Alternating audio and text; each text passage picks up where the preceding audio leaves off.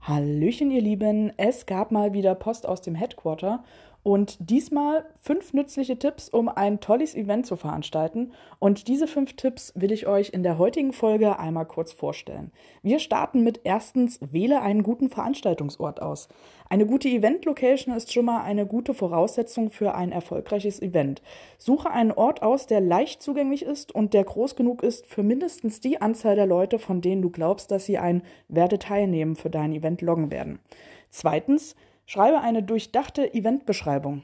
Nimm dir Zeit, um deine Eventbeschreibung durchzulesen, bevor du sie zur Überprüfung einreichst und stell sicher, dass im Listing alle wichtigen Informationen zu deinem Event stehen. Ganz praktisch neben Uhrzeit, Location und Anlass ist natürlich auch, ob irgendwelche Utensilien gebraucht werden oder ob es zum Beispiel Parkplätze in der Nähe gibt.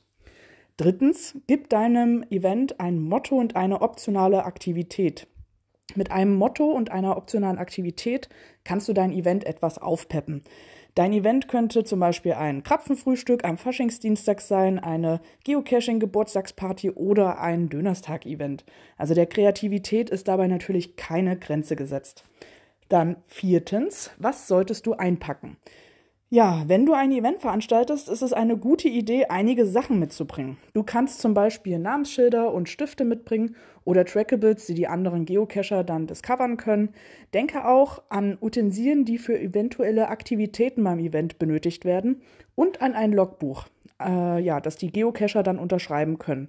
Logbücher werden für Events zwar nicht unbedingt benötigt, aber sie können ein schönes Andenken an die Veranstaltung sein. Und natürlich, fünftens, das Wichtigste, habt Spaß und schließt neue Freundschaften.